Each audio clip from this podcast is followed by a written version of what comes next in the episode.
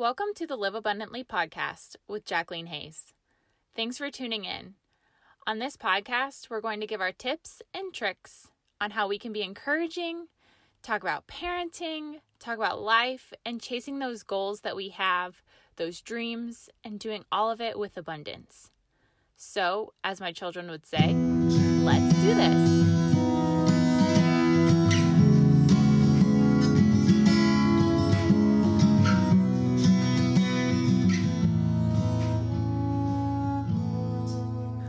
Today's episode of the Live Abundantly podcast, we have Samantha Day with us. She is a behavior and sleep consultant, and I loved her tips. So, if you are a mom, or you are expecting, or you already went through all the kid stuff, you want to tune in to see how you can have awesome and rested nights with your kiddos. It is possible, I can tell you that, and Samantha is the best. So, without further ado, here we go.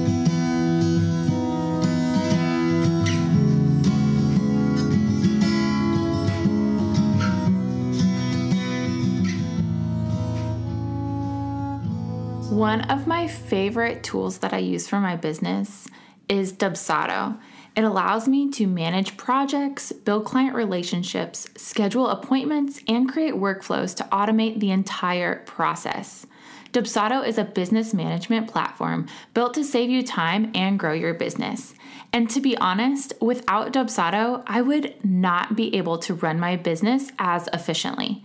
So if you would like to try it for free, either go to jacquelinehayes.com backslash all the things and click Dubsado, or go to dubsado.com and use code HAYES, H A Y E S, to try it for free.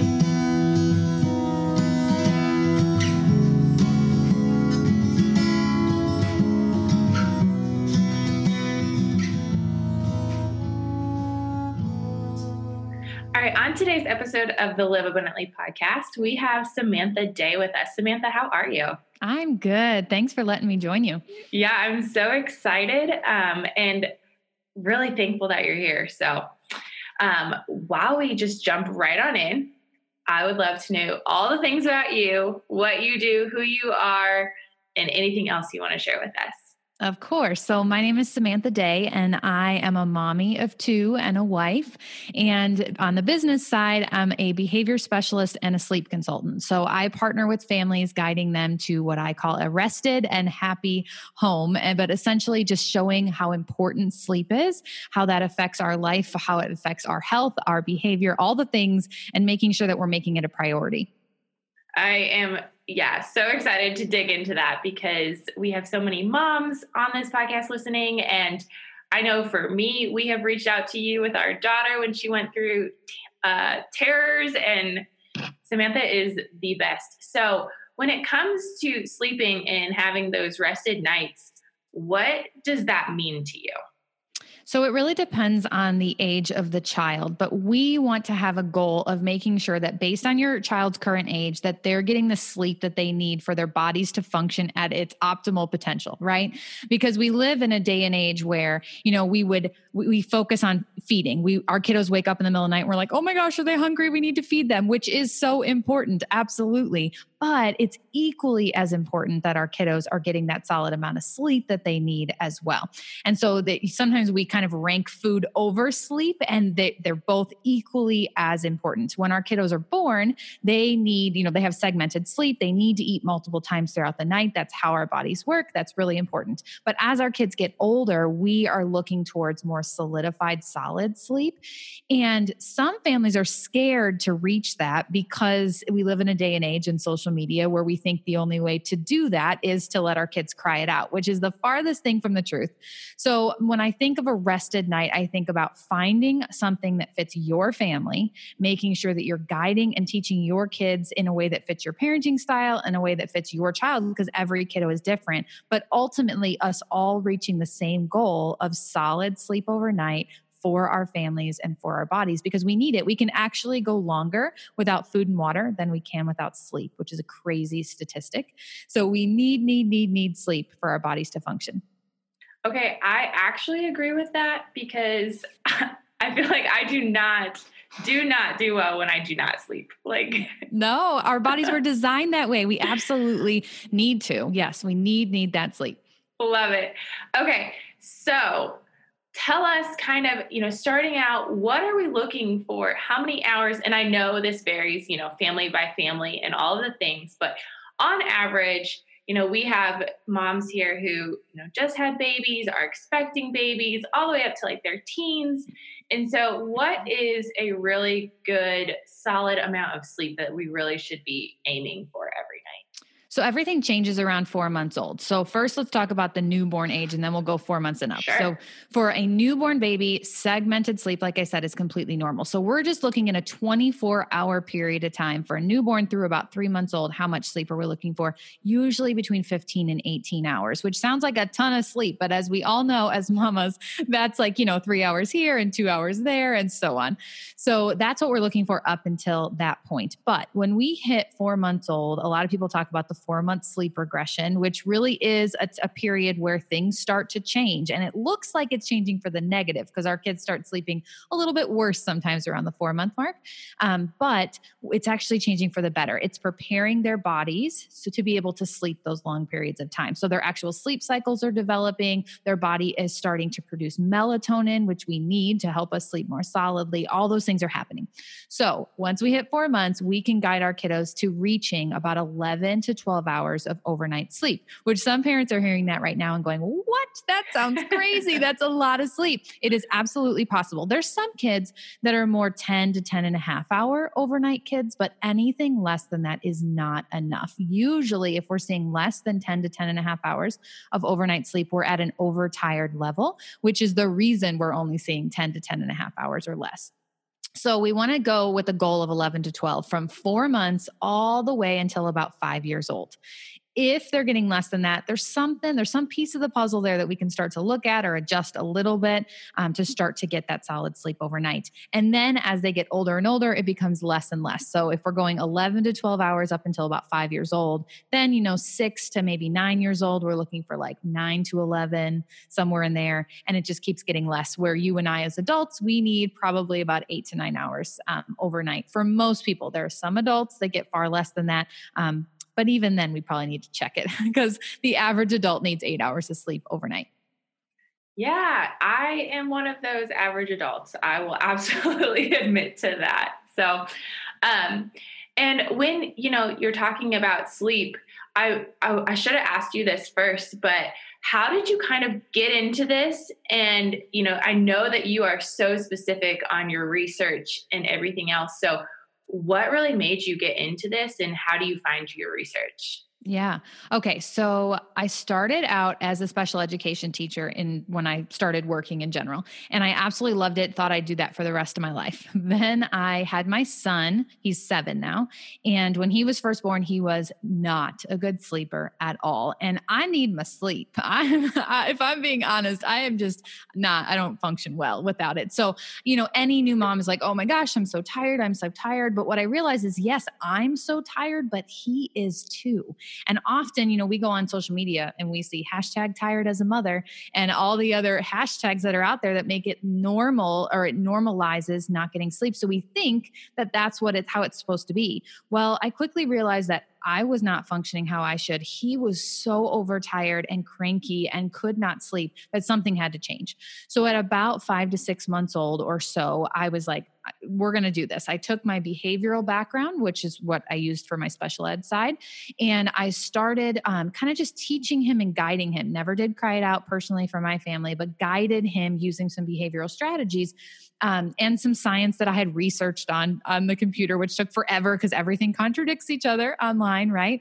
And I took that information and I just kind of taught him how to sleep and it worked really well. But this was just for my family. So I thought, okay, great. He's sleeping great. Well, that turned into my friend going, What are you doing? How's this working? Can you help me? And so I would help her and she would tell her friends and she would tell her friends. And it just kind of started snowballing but I was a mom who enjoyed doing it and didn't really have the background. So I just prefaced it this way well, this is what I did with my kiddo. You could try it, you know? And then I decided, well, actually, my husband said, Hey, you're really good at this and you love it. Could this be a thing? And I said, Well, I'm not going to go, you know, start this if I don't have all the research. I need all the information so that I can help all the families because not everybody's going to be the same, right? So I did some research and I ended up finding a school to go back to. And I went back to school online and um, got certified as a sleep consultant. So I have the behavioral degree, a bachelor's in behavior, and then the certification in sleep. And I really started it thinking it was going to be a family here and a family there. And it was at first. And then it grew because when you help a, a sleepless family start to sleep, they tell all their friends, right? So that blew up pretty quick, which I was very thankful for. My daughter came along. Um, she started sleeping really well using those methods. And so now it's been a couple thousand families that I've been able to work with. Um, everyone, you know, who's following all the recommendations, sleeping pretty darn well at nighttime. Which is incredible. It's been I mean, we met through Instagram, and I have literally loved following your journey too. It's been so fun to watch. Um, okay, so let's go back to kiddos and you know say they are you know sleeping pretty well you know that 11 to 12 hours and then something changes. You know how do you kind of guide a family through that when you know all of a sudden they're now up at 5 a.m instead of 7 a.m or you know they're not falling asleep well? I know those are two different things but yeah. uh, kind of like guide us through that and some like practical things that we could take away and do immediately yeah, well, the biggest thing is the science of sleep. So there's a way and a reason that we sleep the way that we sleep. It has a lot to do with circadian rhythms and our cortisol and our melatonin and all the things, right?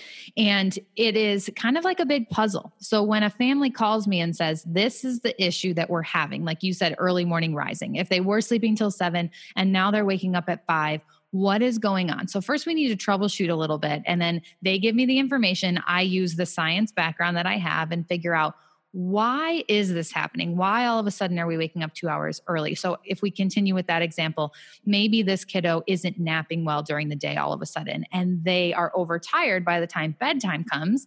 And then when they're going to sleep at an overtired level, that's causing an early morning wake up. Another reason for an early morning wake up could be if bedtime is simply too late. So, we could have our kiddos going to bed at eight o'clock at night, which seems like a pretty good bedtime to me. And for some kids, it is. For other kids, an eight o'clock bedtime is going to lead to a five o'clock wake up every single day. Where I've had some families that simply move that eight o'clock bedtime to seven, and all of a sudden they're sleeping seven to seven. So sometimes it's the smallest little piece of the puzzle, but we need to kind of look at the science, look at their their personal family sleep puzzle and figure out what piece is missing and then get it in there and figure it out. And sometimes it can take a day. We just adjust one little thing, their body takes over, we're good to go, we fixed it. Other times it can take a couple of weeks, especially with early morning rising, because that takes a little while to iron itself out. But it can take a couple weeks for us to really get on the right path. Yeah, absolutely. Love that. I know for us, we had that, and my daughter started like rising really early, and we just changed it like 15 minutes. And to be honest, it was also through that terror night. And, you know, we, like I said earlier, we had reached out to Samantha because of that. And we, you know, she suggested moving her bedtime 15 minutes earlier, which to me sometimes is already crazy because my kids go to bed at seven. And so 645 was, I was like, are you sure? But we did it and it worked. Like, so I, I've, I've always, is there you know the science behind it is it just overtired when you know you're recommending somebody take their bedtime from 8 to 7 or what is that Two things. So, number one, it's overtired levels for sure. When our kiddos are awake for too long of a period of time, they start to overproduce cortisol, which is a stress hormone. And that kind of buildup of cortisol can be connected to a harder time getting that amount of sleep that we're looking for. But the other thing is awake time, which kind of goes hand in hand. But if they, if their naps aren't properly timed throughout the day, and there's one section of the day that has way more time of being awake than another section, especially for younger babies, that can be a strong connection um, and circadian rhythms. So, just the way that our bodies work, the way that the sun rises and when the sun sets, and all those things actually do affect our bodies, and that can be connected as well. Okay. And then last question that I really want to ask about sleep specifically. You had just mentioned it, which walked me right into it. But the sun rising, are there mm-hmm. any recommendations about what should be in a child's room to make yes. sure that they really are sleeping well? Yes. So let me get to that in one second. But when you said about the sun rising, I have one very important thing to say. Yeah. so so many people, which I I did it too, and sometimes I even catch myself, will refer to the sun as the time to wake up. So if our kids wake up in the middle of the night, we go, Nope, the sun's not out yet. It's still time for sleep. Or hey, it's still dark outside, go back to bed, right? We refer to the sun or what it is outside in order to refer to sleeping or awake time.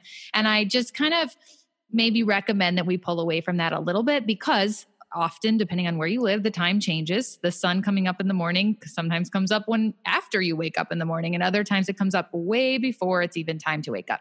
So that changes. Um, but also we want something else to cue when it's actually time for sleep. So you know is it uh, for a toddler an alarm clock that turns green when it's time to wake up? Or when the first number is seven for an older kid you can come out right? Something that really shows them. For a baby maybe it's when you go in there and say good morning sunshine and turn the light on. You know there's something that cues when it's actually time to wake up. But when we're talking about the environment in the room, yes, we definitely want when a baby is first born, we want there to just be a difference between sleeping and awake. So when it's time to sleep, it's time to sleep. When it's time to, you know, be awake, it's time to be awake. The environment can be bright and light during sleep time when an, a newborn is born because for a newborn, they're not producing melatonin yet. So it's okay. They can reach the deep level of sleep that we're looking for in a sunny environment because sunlight actually has the power to suppress our production of melatonin. So a newborn can sleep in sun and they're fine because they're not producing that melatonin. But when we hit four months and up, when they start to produce melatonin, we really do want sleep sessions to happen in a dark environment when possible. Some people are listening who have kiddos in daycare and they're napping in a bright environment. That's okay. But if we can control the situation, napping in a dark environment and sleeping overnight in a dark environment, it's just going to allow them to produce more of that melatonin, reach a deeper level of sleep, we'll be good to go. Um, so darkening shades are my best friend. We definitely want to use those. And then a sound machine as well can be really helpful in the environment because it becomes an auditory cue that it's time for sleep, um, which just communicates, especially with our younger babies, when it's time for sleep. And then when that auditory cue turns off, we can go ahead and, you know, cue wake up time and go about our day till the next session. Love those. We absolutely use those. So I'm thankful that everything you're saying, we're trying to, you know, make sure that our kiddos do, which is super important. And if, as a mom, if you're not doing these, I really hope these have been so helpful. So, um, we are on the Live Abundantly podcast. So, I would love to know how you feel like you get to live in abundance through this. Oh my goodness. Yes. Um, so when I was a teacher, I felt like I was able to feed into other people's lives, right? And it was a purpose that fed me at the exact same time. And when I became a mom and a stay at home mom, I loved every second of it. And I had a great purpose to be at home with my kids. And I loved it. I didn't want to give it up. It was perfect. But there was a piece of me personally that I felt was kind of missing in me. I just said that that ability to help other families outside my home I miss, right? And so when this all started falling into place and I was able to connect with other families and then start to see how they benefited from that and how relationships that you know were almost going towards the d- direction of divorce were now you know going in the opposite direction and starting to build together. And moms and toddlers were having connection and happiness during the day because they were rested instead of constant you know whining and meltdowns and all the things meltdowns from moms and from toddlers. We all know what that's like. And so when i started seeing that it allowed me to feel like I was living a bigger life and helping more people. Because for me, that's just what feeds my soul. So I was able to be at home, be with my kids, but also help other people. And I feel like that helps other people, but it also helps me personally and me model to my children how important it is to feed into other people's lives. So I would say that would be my answer to how I feel like I'm living abundantly. Love that. I love that. And you are you know a prime example of serving others through what you're doing which is really cool you. so all right samantha tell us everywhere where we can find you Yes. So you can find me at samanthadayconsulting.com, which is my website, and all the things are on there. I have a children's book, a boy version and a girl version that walks kids through um, healthy sleep habits, modeling healthy sleep habits. You can find that on there or on Amazon. It's Sleepy Susie or Sleepy Steve. I also have instructional video series so parents can just literally go on there right now and figure out exactly what they need to do to get to their sleep goals. Um, and I have a podcast as well called Happy Days, Rested Nights, where we talk talk about sleep, behavior, and all things parenting. And I will absolutely, we have both of your books. We love oh, yay. it. Yeah. I love it. my kids recite them by themselves. It's like Good. their favorite things to do. So. Oh my goodness. You're going to have to video that and send it to me because I can't wait to see it. Oh, and I forgot to mention Instagram too. So Instagram yeah. is probably where I am most active. I'm on Facebook as well, but Instagram is a little bit more um, active every day. I'm on my stories giving tips away in there. Yeah. Absolutely. And then a couple questions, more like rapid fire questions for you. Yeah. What is your favorite coffee? Mm, if I could drink, so here's the thing I drink coffee maybe once a week. Okay. That's it. It's crazy. I'm not an everyday coffee drinker. If I had my choice, though, I would have a vanilla latte at eight o'clock at night every single night because when I want coffee is at eight o'clock at night because I just love that warmth of coffee, but I can't drink it because then I won't sleep. uh, yes. have you done so, tea then? I don't like tea. I know okay. it's horrible. So I, if anybody has a suggestion for a nice warm drink, I could drink at eight o'clock at night. You let me know. yes. Okay. And then money doesn't matter where would you go on your next vacation? Hawaii, 100%. Ooh. I've always wanted to go. We said we'd do it at our five year, didn't happen. At our 10 year, we'll see. Perfect. And then what is your favorite date night with your husband? Mm, you know what? We love to do active things. So we go ziplining or go, you know, golfing or go do something like that. But I would say we do ziplining often. So I that probably that. Love it. All right. Well, Samantha, thank you so much for being on the podcast today. Thank you for having me. Thank you so much for tuning in to the Live Abundantly podcast with Jacqueline Hayes. I hope that you guys take a second to subscribe and leave a review. It would mean the world to me. And thanks again for tuning in.